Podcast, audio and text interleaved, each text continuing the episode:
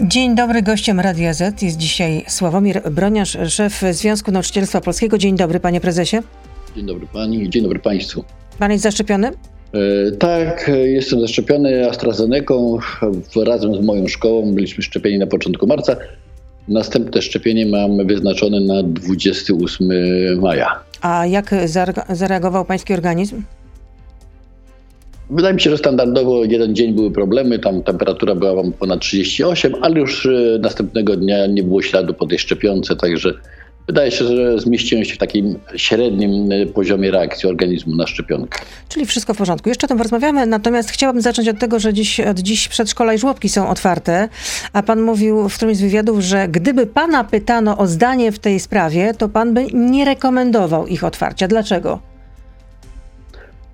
Dlatego, że mm, no wbrew y, zapowiedziom i wypowiedziom y, wielu urzędujących i byłych ministrów edukacji narodowej, to jednak dzieci y, są nosicielami koronawirusa. To po pierwsze. Po drugie, personel przedszkola, więc nauczycielki, ale także administracja i obsługa są narażone na różnego rodzaju kontakty, tak jak każdy z nas, i jednak możliwość transmisji tego koronawirusa na rodziców tychże dzieci jest dosyć istotna. A poza tym Rzecz e, równie ważna, nauczycielki z przedszkoli zostały jakby pozostawione w tym procesie same sobie.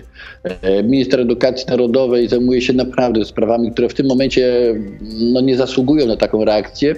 Natomiast pominął całkowicie sytuację koleżanek moich, które pracują w przedszkolach, zarówno nauczycielek, jak i obsługi przedszkoli, a więc e, one się czują jakby zmarginalizowane także przez fakt, że nikt się nimi nie zajmuje, nikt się nimi interesuje, nikt się nie pyta o to, skąd mają pieniądze na zdalne nauczanie i tak dalej, więc wydaje się, że to byłby czas na uporządkowanie tego systemu, podobnie jak i na uporządkowanie tego wszystkiego, co dzieje się w sferze zdalnej edukacji, od przedszkola począwszy na wyższych uczelniach kończąc. Pan mówi, że dzieci ze żłobków w przedszkoli zarażają, ale no z badań wynika, że jednak noszą mniejszy ładunek wirusa i że przez to y, gorzej go transmitują, chorują jednak mniej. No i y, czytałam taką wypowiedź lekarza, że przy przestrzeganiu zasad sanitarno-epidemiologicznych to ryzyko zakażenia w tego typu placówkach jest mniejsze. Y, zgoda. W zasadzie to należy wziąć w cudzysłów, e, to co powiem, ale jakby wadą tego problemu jest to, że na tych nauczycielka w przedszkolu wisi cały system wsparcia ekonomicznego dla rodziców e, tychże dzieci. Więc gdyby tego elementu nie było, gdyby go odsunąć na margines, to wydaje się, że tutaj decyzje ministra zdrowia byłyby takie same jak w odniesieniu do e, dzieci czy młodzieży szkół e, podstawowych czy szkół średnich. Oczywiście system jest trochę taki dwubiegunowy. Jak ja rozmawiam z nauczycielkami przedszkoli, to one wszystkie mówią, my naprawdę chcemy wrócić do przedszkoli. Mamy dość tej zdalnej edukacji, bo ta zdalna edukacja czy czy wsparcie dla dzieci w przedszkolach jest realizowane i to w oparciu o ich e, sprzęt domowy i wyposażenie domowe, bo nauczycielki przedszkola nie otrzymały żadnego wsparcia resortu edukacji, ale z drugiej strony mówią, my jesteśmy tak samo ludźmi, tak samo obywatelami i czujemy się zagrożone, ale widzą i dostrzegają pewien dysonans w tym zakresie. No bo dlaczego ja nie mogę iść do fryzjera, ale jednocześnie ten sam fryzjer czy ta sama fryzjerka może do mnie przyprowadzić swoje dziecko. No tutaj nie widać pewnej sprzeczności w tym zakresie. Więc nie ulega wątpliwości, że wszyscy nauczyciele, no przepraszam za słowo wszyscy, ale zdecydowana większość chce powrotu do szkoły, natomiast dostrzegamy nierówność w traktowaniu naszego środowiska i niestety to wideo leży absolutnie po stronie ministra edukacji narodowej. Ale dla rodziców to jednak jest ulga, bo trudno pogodzić pracę zawodową z opieką nad małymi dziećmi. Nie ulega wątpliwości, że tak i to jest wydaje mi się główny element, który decyduje o tym, że, że przedszkola od dzisiaj wracają do normalnej pracy. Czyli ekonomiczny, to jest e, pana teza. A czy, a czy minister zdrowia odpowiedział na wasz apel, trzeci już z tego co pamiętam, apel o to, żeby zwiększyć bezpieczeństwo dzieci i opiekunów w przedszkolach? Nie, no mam nadzieję, że, że ten tydzień zacznie się dobrze, to znaczy będzie reakcja nie tylko ministra zdrowia, ale także ministra edukacji, dlatego że ja przypominam rok temu, kiedy ten lockdown wchodzi do przedszkoli, były e, uwagi dotyczące liczebności e, dzieci w grupach, e, były także uwagi dotyczące odległości między uczestnikami tej edukacji przedszkolnej i były wprowadzone pewne elementy takiego reżimu sanitarnego. Teraz już takich rzeczy nie ma. 25 dzieci ma wejść do, do pomieszczenia. W szatni wszystkie te dzieci mogą się ze sobą wymieszać nie ma żadnych reguł, które by wskazywały na to, że ktoś rzeczywiście próbuje e, poprzez e, no, samą świadomość, jak funkcjonuje to przedszkole w tym zakresie, wspomóc nauczycielki i pracowników nie będących nauczycielami w przedszkolach. Mamy także pewne uwagi dotyczące tego, że niestety nie wszystkich udało się zaszczepić. Nie tylko dlatego, że część no, nie wykazała zainteresowania, ale administracja administracja tutaj w dużej mierze została odsunięta na margines i mówię to z żalem, bo to dotyczy nie tylko przedszkoli, ale także może przede wszystkim e, szkół i to różnych szczebli. A na czym miałoby polegać to zwiększenie bezpieczeństwa? To jak to w takim razie powinna wyglądać organizacja pracy w przedszkolach teraz?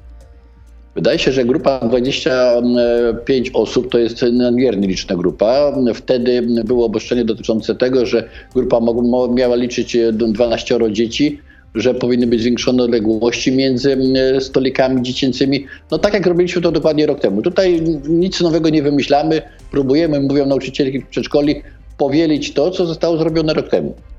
Tutaj nie chodzi nam o jakieś nowe reguły, nowe zasady. Mówią tylko o tym, że jeżeli mamy w przedszkole, a niektóre są bardzo liczne placówki, sięgające nawet 200 dzieci, to to spróbujmy wprowadzić pewne reguły, które by gwarantowały bezpieczeństwo zarówno jednej, jak i drugiej stronie.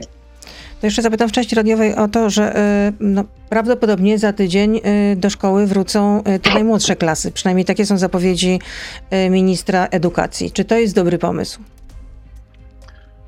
Znaczy, gdybym miał mówić o, o, emocjach, które towarzyszą nam, nauczycielom, którzy naprawdę chcą wrócić do tej szkoły, wrócić do tego tradycyjnego modelu z dziećmi w klasie, no to, to ten pomysł jest jakimś mniejszym pomysłem oczekiwanym i czy jego realizacja jest oczekiwana. Natomiast jeżeli mówimy o tym, że e, ułamek nauczycieli został zaszczepiony, że wszyscy my, nauczyciele, jesteśmy szczepieni AstraZeneką i drugi etap tego szczepienia pojawia się dopiero za półtora miesiąca, to, to rodzą się obawy. Rodzą się obawy także dlatego, że nikt z administracji szkolnej nie został zaszczepiony, mimo że początki były bardzo dobre, dlatego że zarówno na stronie rządowej, jak i w zapowiedziach ministra zdrowia pojawiały się komunikaty, tak, administracja szkolna będzie szczepiona, a to jest ponad 100 tysięcy osób, które są aktywnymi uczestnikami tego procesu edukacyjnego, tak to nazwijmy. I, i wielokrotnie wchodząc dziecko do szkoły, najpierw spotyka się z panią woźną, sprzątaczką, a dopiero potem spotyka się z nauczycielem. Więc my mówimy, że wejście do szkół w tym systemie takiego mm, połowicznego zaszczepienia przy bardzo dużej odległości do następnego etapu y, u wielu mm, budzi emocje, budzi strach, budzi obawy o, o zdrowie własne, a także swoich bliskich. No i o szczepieniach będziemy rozmawiać w części e, internetowej. Jesteśmy już od teraz na Facebooku, na Radio ZPL. E, Sławomir Broniarz z nami zostaje. Beata Lubecka, zapraszam. Przypomnę, że gościem Radia Z jest dzisiaj Sławomir Broniarz, szef ZNP. To e, ilu nauczycieli zostało zaszczepionych? Ma pan takie dane? Znaczy ja posługuję się informacjami, które przekazuje minister e, edukacji narodowej. E, minister szacuje, że około 80% e, nauczycieli zostało zaszczepionych, ale tylko z liczby tych, którzy wyrazili chęć, wyrazili zgodę. Można szacować, że to jest około pół miliona osób.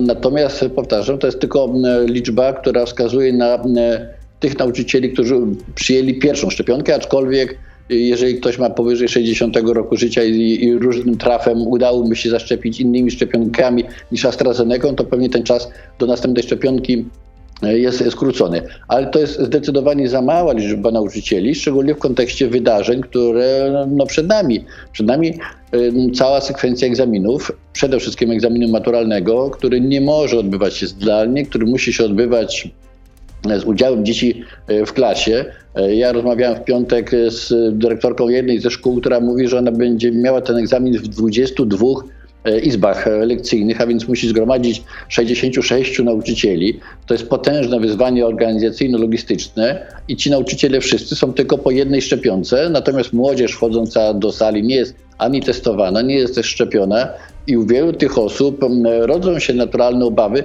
one mm, w zderzeniu z emocjami, które będą towarzyszyły temu egzaminowi, egzaminowi schodzą na plan dalszy, ale nie ulega wątpliwości, że każda z tych osób zadaje sobie pytanie, czy ten egzamin nie, wywoła, nie, nie wywrze na mnie negatywnych skutków i negatywnych konsekwencji, jeżeli chodzi o moje, moje zdrowie. Tym bardziej, że część tych nauczycieli to są osoby powyżej 60 roku życia. Ale tutaj minister edukacji wydaje się nie, nieugięty, że matura nie będzie przeniesiona. Rozpocznie się 4 maja, koniec, kropka. Znaczy, my też nie jesteśmy za tym, żebyśmy przenosili maturę, nie, broń Boże. To, to, e, ta matura, która się e, odbędzie 4 e, maja jest jakby pierwszym, e, jest, jest, takim zwiastunem powrotu do normalności, za którym wszyscy tęsknimy i do którego chcielibyśmy jak najszybciej wrócić, ale nie ulega wątpliwości, że obawy pozostają. E, te obawy, które są artykułowane, czy czasami także wzmacniane przekazem z tego, co się dzieje w innych krajach i, i reakcją innych rządów, innych ministerstw na szczepionkę AstraZeneca, ale generalnie wydaje się, że to trochę zabrakło wyobraźni, dlatego że kiedy myśmy przy pierwszym spotkaniu z panem ministrem Dworczykiem apelowali o to, żeby jak najszybciej rozpocząć szczepienie nauczycieli, to już wówczas zwracaliśmy uwagę na to, że egzaminy maturalne mogą być bardzo istotnym problemem związanym z udziałem w tych egzaminach zarówno uczniów nietestowanych i nieszczepionych, jak i nauczycieli. Była e, druga połowa stycznia. No wtedy usłyszeliśmy komunikat, że przeszczepienia będą dopiero w drugim kwartale. To było zdecydowanie za późno. Potem był ten nieszczęsny powrót do AstraZeneca, ale wtedy zwracaliśmy uwagę na to, że jeżeli nie zaczniemy szczepień na początku lutego, to matura rzeczywiście będzie dużym problemem z punktu widzenia e, reakcji, tych emocji, które będą temu towarzyszyły zarówno po stronie uczniów, jak i nauczycieli. A dlaczego nauczyciele nie chcą być szczepieni AstraZeneca? Bo y, ZNP apelujecie, żeby nauczyciele i nauczycielki nie byli szczepieni na COVID-19 właśnie y, tą, tym preparatem. Znaczy może nie, nie, niestety nie apelujemy o to, żeby nie byli szczepieni, tylko zwracamy się do ministra zdrowia z pytaniem, w ślad za informacjami, które otrzymują nauczyciele także y, za pośrednictwem Radia Z innych państw i reakcją innych rządów, czy jest jakiś inny scenariusz dotyczący szczepień związanych ze szczepionką AstraZeneca? Tutaj wielu nauczycieli ma obawy. No, przepraszam, to, to jest żaden przykład, ale jakby powołując się na własne doświadczenie, ja bym jednak wskazywał na, na potrzebę i chęć szczepienia, mówiąc o tym, że nawet ta wywołująca duże emocje czy kontrowersje szczepionka jest lepsza niż jej brak ale, ale znam takie szkoły, gdzie nie zaszczepiło się około 30% nauczycieli, bo mówią, że niestety ten przekaz y, budzi dla nich, budzi ich, y, że tak powiem, umysłach duże wątpliwości. Ja mogę, korzystając z przyjemności rozmowy z Państwem, zaapelować do moich koleżanek i kolegów, tak, szczepmy się, nie kontestujmy tego. E, póki co nie mamy, że tak powiem, innej możliwości aniżeli AstraZeneca, e, ale to jest, powtarzam, zdecydowanie lepszy wybór aniżeli brak jakiejkolwiek szczepionki w sytuacji, gdy nie wiemy, jak będzie wyglądał maj, czerwiec, jeżeli chodzi o, o poziom zachorowań. No tak, ale chcecie, żeby nauczyciele byli, e, ZNB chce, żeby nauczyciele byli szczepieni innym, innym preparatem, tak czy nie? Zwracamy się, nie, zwracamy się do pana ministra zdrowia z pytaniem, czy jest taka możliwość? Dlatego, że jeżeli słyszymy i czytamy, że w innych krajach e, są toczone dyskusje, rozmowy, badania dotyczące możliwości zastosowania drugiej szczepionki, to my również na to zwracamy uwagę. Tu być może jest potrzebny zwykły, prosty komunikat e, do, do wszystkich, nie tylko do nauczycieli, e, tych, którzy się szczepili AstraZeneca, że poziom badań nad możliwością zastosowania innej szczepionki nie daje pełnego bezpieczeństwa i pełnej gwarancji zdrowia i bezpieczeństwa osoby szczepionej, więc nie ma co ryzykować i, i, i szczepmy się. Ale tu powtarzam, wątpliwości, które w umysłach nauczycieli się pojawiły, wynikają z E, braku informacji. Jeżeli nie ma tej informacji, to w to miejsce wkrada się wątpliwość, czasami plotka, czasami pogłoska i, i te wątpliwości chcielibyśmy, żeby minister zdrowia rozwiał. A czy ten rok można uznać za stracony, jeśli chodzi o nauczanie? Pana zdaniem? Czy też zdaniem e, pana kolegów, koleżanek, praktyków? Znaczy, rzeczywiście, jak rozmawiamy, a rozmawiamy z nauczycielami codziennie, to, to nie jest rok, o którym można będzie powiedzieć, że to był typowy rok edukacyjny. Natomiast jestem absolutnie na nie tezie, że to jest e, stracone pokolenie, że to jest dramatyczna zapaść edukacji i tak dalej. My to wszystko nadrobimy, to nie ulega wątpliwości. Oczywiście no, zakładamy, że, że wrzesień będzie zupełnie już innym scenariuszem realizacji tych obowiązków nauczycielskich, ale nawet gdyby to była edukacja zdalna, to sądzę, że nauczyciele są do tego o wiele lepiej przygotowani, aniżeli to było rok temu. To po pierwsze. Po drugie, w jakiejś mierze opanowaliśmy już tą technikę i problemy związane z edukacją zdalną. Kłopoty są raczej po stronie no, psychiki i, i, motywacji dzieci, uczniów, młodzieży do tego, żeby spędzali przed tym komputerem te 6-7 godzin, ale, ale powtarzam, daleki jestem od stwierdzenia, że to jest, nie wiem, stracone pokolenie, stracona szansa i, i ich przyszłość zawodowa, ich przyszłość życiowa rysuje się w czarnych barwach. Nie.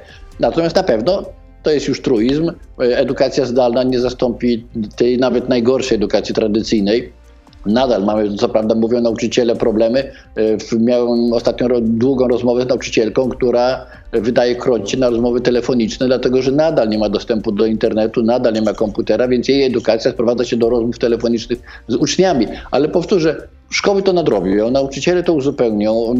Nie zapominajmy, że mamy też potężne źródło informacji, e, które od roku jest używane, mianowicie internet. Chodzi tylko o to, żeby w tym całym modelu edukacyjnym dostrzec to, co się dzieje, działo i dzieje od marca ubiegłego roku, e, odchudzić podstawę programową, stworzyć więcej przestrzeni, więcej autonomii dla nauczyciela i wykorzystać to nie, niebywale bogate źródło wiedzy, którym jest internet, ale nauczyciela y, wyposażyć, czy, czy, czy w dużej mierze sprowadzić do tego, żeby on w tym przekazie wiedzy i natłoku wiedzy był bardziej przewodnikiem, bardziej osobą, która wskaże i oddzieli ziarno od plew, aniżeli tym, który jest jedynym źródłem wiedzy. Tutaj jest ogromna rola ministra edukacji narodowej i powtórzę po raz drugi, szkoda, że w tym bardzo trudnym czasie pan minister zajmuje się sprawami, którymi się w danym momencie w ogóle nie powinien zajmować, a skupić się na tym, co zrobić, żebyśmy tą suchą stopą przeszli przez te zburzone morze edukacji zdalnej. W tym programie jakiś czas temu, na początku kwietnia, był wiceminister e, Piątkowski, wiceminister edukacji i powiedział, że mamy sytuacje, cytuję, w których uczniowie lepiej czują się w nauce zdalnej i mają lepsze stopnie. No i ta no, wypowiedź pan... wywołała jednak dużo kontrowersji. Rodzice się spierali o to.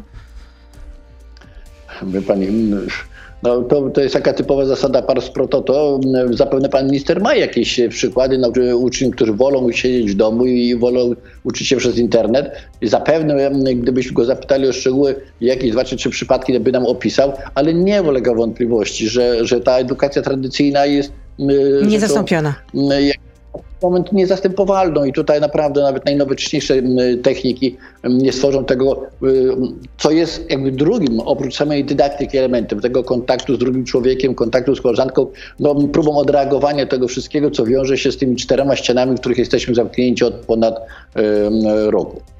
A można powiedzieć, ile, czy są dane, ile osób zrezygnowało z pracy nauczyciela przez pandemię?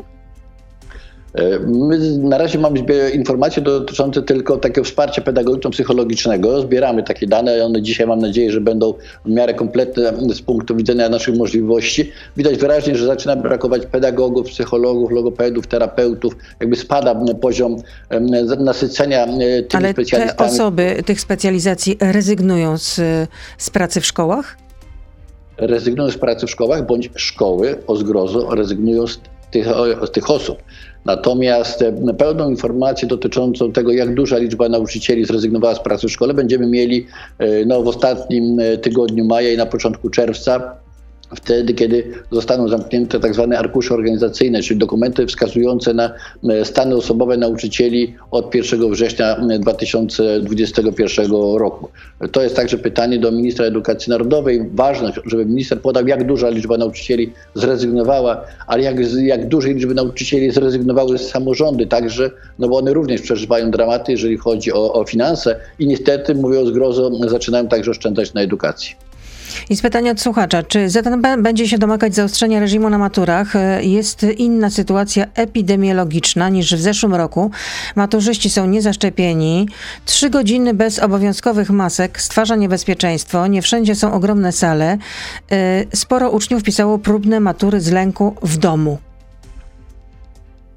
No tak, ale to jest mm, ten element, o którym rozmawiamy i z ministrem zdrowia w tej korespondencji, o której mówimy i wielokrotnie na to zwracaliśmy uwagę, że mm, przygotowanie do matury wiąże się nie tylko z czystą dydaktyką, ale także z tą logistyką, organizacją, bezpieczeństwem dzieci i młodzieży. Stąd powtórzę, także dzisiaj o tym mówiliśmy, nasza potrzeba wcześniejszego szczepienia nauczycieli i niestety rząd to zbagatelizował. Natomiast wielu dyrektorów tam sygnalizuje, że rzeczywiście to, co jest w ich możliwościach, a więc badanie i testowanie temperatury e, na wejściu, e, maski, e, ręce, dezynfekcja i tak dalej, to będzie robione, plus zdecydowana większa, zdecydowanie większa liczba sal które, których młodzież będzie pisała ten egzamin, to już nie będzie tylko sala gimnastyczna, wielu dyrektorów sygnalizuje, tylko większa liczba pomieszczeń, ale to jest wszystko to, co może zrobić dyrektor. No Więc to, o czym pan wspominał, tutaj... że w jednej szkole e, egzaminy będą maturalne odbywały się w dwudziestu kilku salach i żeby to wszystko, e, mówiąc kolokwialnie, ogarnąć, to potrzebnych będzie 60 paru nauczycieli, którzy będą sprawować no, tak, dyżury podczas, będą y, nadzorować te egzaminy. Przepraszam bardzo. A czy można powiedzieć, że... Świetnie wyposażona, więc ta sytuacja w tej szkole jest na tyle komfortowa, że dysponuje taką liczbą, taką liczbą pomieszczeń. A co w placówkach, które niestety skazane są na dużą salę gimnastyczną i nic więcej? A czy można powiedzieć, że rząd z wami współpracuje? Jeżeli uznać za współpracę, odpowiedź na korespondencję, mm, no to pewnie jakaś forma współpracy jest. Natomiast niestety nie ma takiej bieżącej y, reakcji rządu, a przede wszystkim ministra edukacji narodowej na uwagi zgłaszane przez Związek Nauczycielstwa Polskiego. Y, trzeci raz powrócę do terminu szczepień. Można to było zrobić zdecydowanie lepiej i organizacyjnie Mielibyśmy dzisiaj temat zamknięty. Nie ma także żadnej informacji dotyczącej pracowników nie będących nauczycielami. Ja powtórzę, to jest ponad 120 tysięcy osób, które w szkołach pracują. E, słabo wygląda sytuacja, jeżeli chodzi o wsparcie e, ze strony rządu dla nauczycieli w kontekście choćby tego sprzętu, wyposażenia.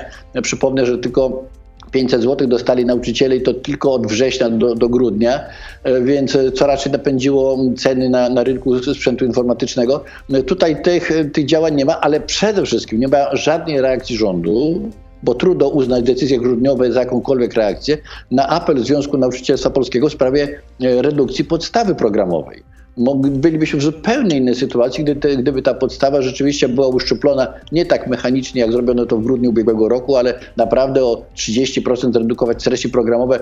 Tutaj system by na tym nie ucierpiał, ani jakość nauczania tym bardziej. Ale rozumiem, że powrotu do strajku nie będzie. Nie, no, życzymy sobie tego, abyśmy mówili o powrocie do normalnej edukacji, tej edukacji, do której wszyscy tęsknimy, za którą tęskni i młodzież, i nauczyciele, a przede wszystkim rodzice, którzy naprawdę przeżywają duże problemy w tej edukacji domowej. Jan pyta, czy y, zauważa się, że duża część nauczycieli nie radzi sobie psychicznie y, lub emocjonalnie z nauczaniem online? Tak, to jest problem. To jest problem dlatego, że no myśmy zresztą tej dyskusji, która miała miejsce na ostatnim posiedzeniu Rady Dialogu Społecznego z udziałem pana premiera, na to zwracali uwagę, że o ile osiągnęliśmy bardzo duży i wysoki poziom kompetencji cyfrowych przy tej edukacji zdalnej, to problemem jest jednak to, co wiąże się z tym dobrostanem zarówno uczniów, jak i nauczycieli. E, tutaj potrzebujemy tego wsparcia, mówią nauczyciele, potrzebujemy więcej pomocy ze strony e, psychologów, chociażby pedagogów, którzy pomogą nam przełamywać e, te problemy, które mamy z edukacją zdalną właśnie z punktu widzenia psychiki ucznia i nauczyciela, bo tutaj e, obydwie strony są bardzo trudnej sytuacji, to, e, to widać gołym okiem. Dotrzeć do ucznia, zmotywować go do tego e, działania, zmotywować go do tego, żeby e, pracował i intensywnie uczył się przez te 6-7 godzin, to jest, to jest duży problem. I minister edukacji co prawda sugeruje, że od września zostaną wprowadzone takie zajęcia dodatkowe dla uczniów, tyle tylko, że wydaje się, że realizacja tego pomysłu mm, to jest taka trochę trafienie kulą w płot, dlatego że młodzież, która jest w szkole 6-7 godzin, E, bo przypomnę, że po reformie Anny Zalewskiej zajęcia się wydłużyły, nagle otrzymuje ofertę dodatkowych zajęć na 8-9 godzinie, mówią uczniowie. No to jest rzecz, która jest absolutnie kontestowana i nie o to nam chodzi. Natomiast potrzeba zwiększenia liczebności właśnie specjalistów od wsparcia tego emocjonalnego w szkole jest bardzo, bardzo widoczna. Ta, ta praca zdalna, doskwiera nie tylko nam, nauczycielom, ale wszystkim, którzy tej pracy zdalnej są, bo ta granica między pracą a domem uległa zatarciu i, i, i, wszystkie te negatywne zjawiska, które temu towarzyszą, niestety widać e, w wielu, wielu zawodach, ale w edukacji szczególnie. Dane publiczne pytają, co poprawiło się w polskiej szkole dzięki temu, że obóz tzw. Tak dobrej zmiany zlikwidował gimnazja? No pewnie trzeba byłoby zapytać tych, którzy byli inicjatorami tej dobrej zmiany.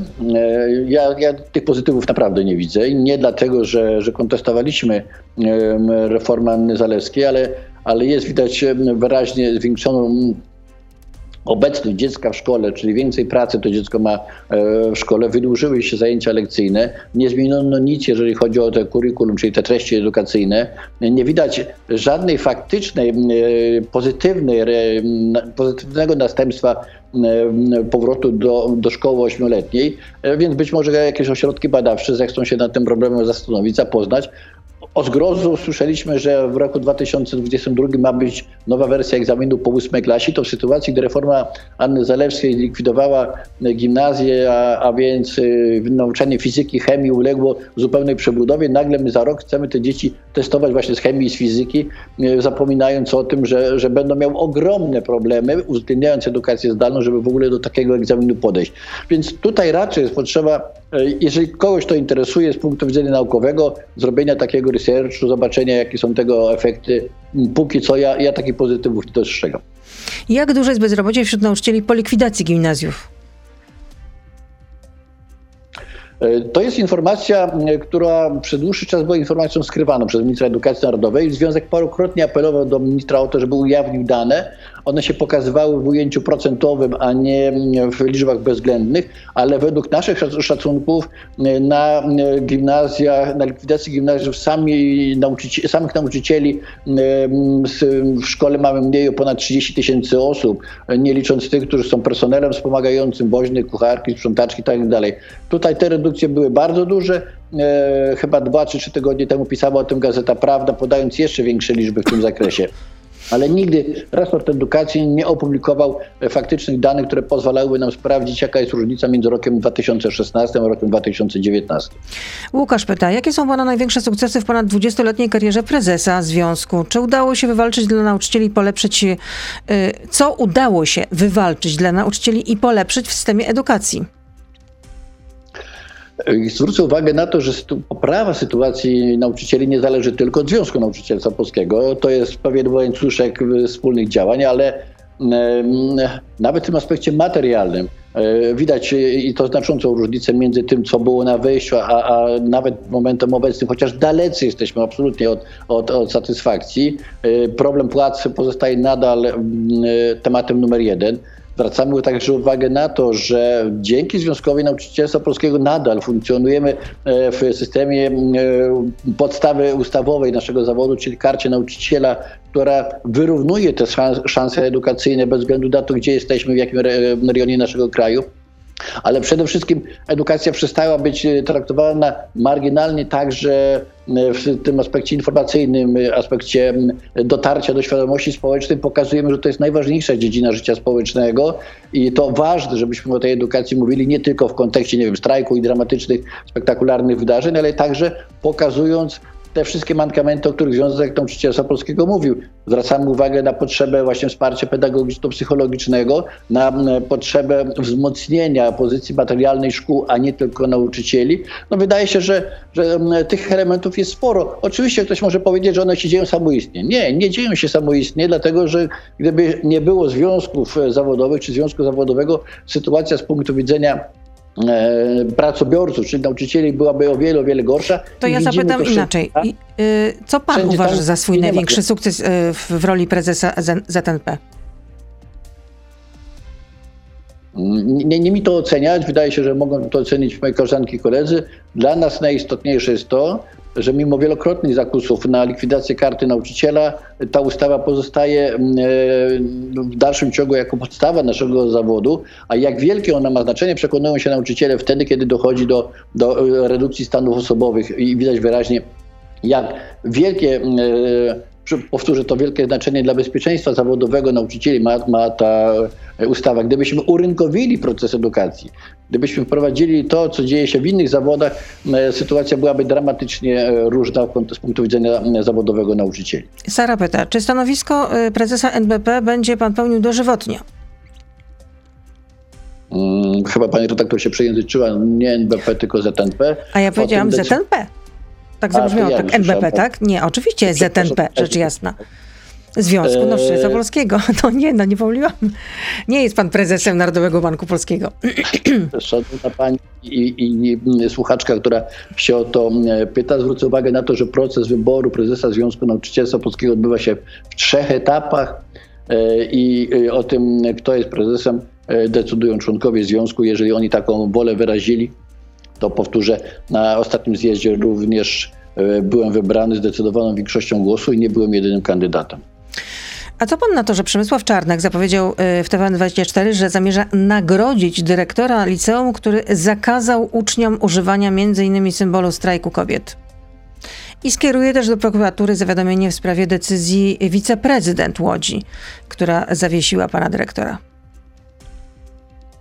To jedna z tych sytuacji, o których mówiłem, y, że dzisiaj naprawdę mamy zdecydowanie ważniejsze problemy w szkole, aniżeli y, nagradzanie dyrektora za coś, co Pierwsze, pan minister nie, zweryfikował, czy jego działania nie były działaniami związanymi z naruszeniem y, prawa tejże szkoły, czy regulamin, na który powołuje się pan dyrektor, był uchwalony zgodnie z zasadami opisanymi w, ustawie, w ustawach oświatowych, ale przede wszystkim, i mówię to z własnego e, dyrektorskiego także doświadczenia, miałem taką sytuację, gdzie, e, gdzie e, dziecko w latach 80. próbowało pokazać, jak fatalne skutki ma e, nasza wymiana gospodarcza ze Związkiem Radzieckim i byli tacy, którzy chcieli to dziecko ukarać. Nie widziałem najmniejszego powodu.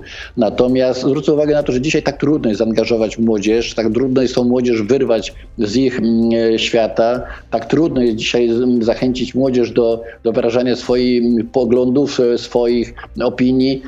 Ja jako dyrektor szkoły nie ukarałbym tego dziecka, broń Boże.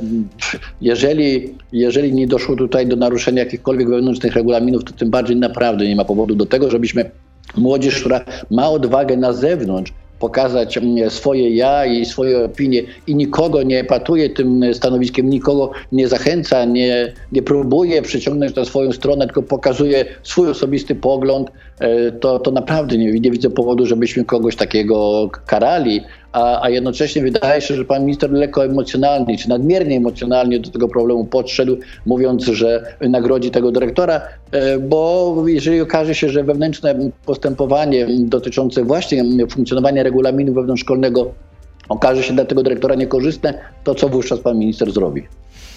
To jeszcze ostatnie pytanie od Gabriela. Czy oglądał pan filmiki Matura to bzdura? Czasami oglądam y, tego rodzaju. No i jakie filmiki. wnioski z tych filmików o stanie polskiego szkolnictwa? No tak, ale to nie można z tego rodzaju wniosków, tego rodzaju filmików wyciągać jakichś daleko idących wniosków, bo równie dobrze mamy do czynienia z badaniami daleko poważniejszymi, badaniami PISA i, i one pokazują, y, jak y, naprawdę wysoki poziom prezentuje polskie szkolnictwo, a to są twarde badania y, porównawcze z 56 innymi państwami świata.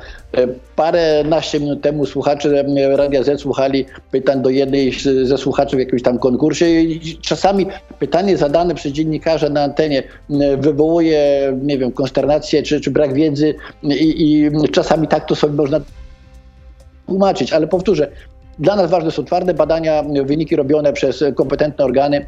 I tutaj naprawdę, mimo wielu utyskiwań, wielu narzekań, śmiało możemy powiedzieć, że polska szkoła naprawdę należy do najlepszych.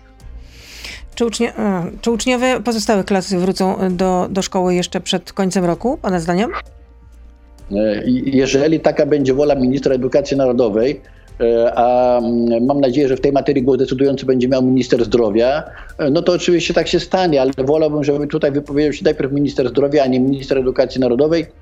Pytana pani o moje osobiste zdanie, ja jestem temu przeciwny. Wydaje się, że jeżeli w ogóle, to maksymalnie w takim hybrydowym układzie moglibyśmy do tego wątku wrócić, ale nie zapominajmy o setkach tysięcy niezaszczepionych drugi raz nauczycielach i o administracji szkolnej, która w ogóle nie jest szczepiona. Ale nie mamy do czynienia tylko z dziećmi zdrowymi, mamy także do czynienia z osobami e, dorosłymi, z młodzieżą szkół ponadpodstawowych, nieszczepionych, nietestowanych, które zarówno dla nas, jak my dla nich możemy nieść realne zagrożenie dotyczące zdrowia. Czyli podsumowując, jest pan przeciwny e, e, powrotowi e, starszych klas przed końcem roku, bo nauczyciele nie są w pełni zaszczepieni, tak? Jestem przeciwny takim nieprzemyślanym, pochopnym działaniom wynikającym z takiego ścieństwa politycznego, a nie z twardej, realnej oceny sytuacji, o ocenę, którą apeluję do ministra zdrowia.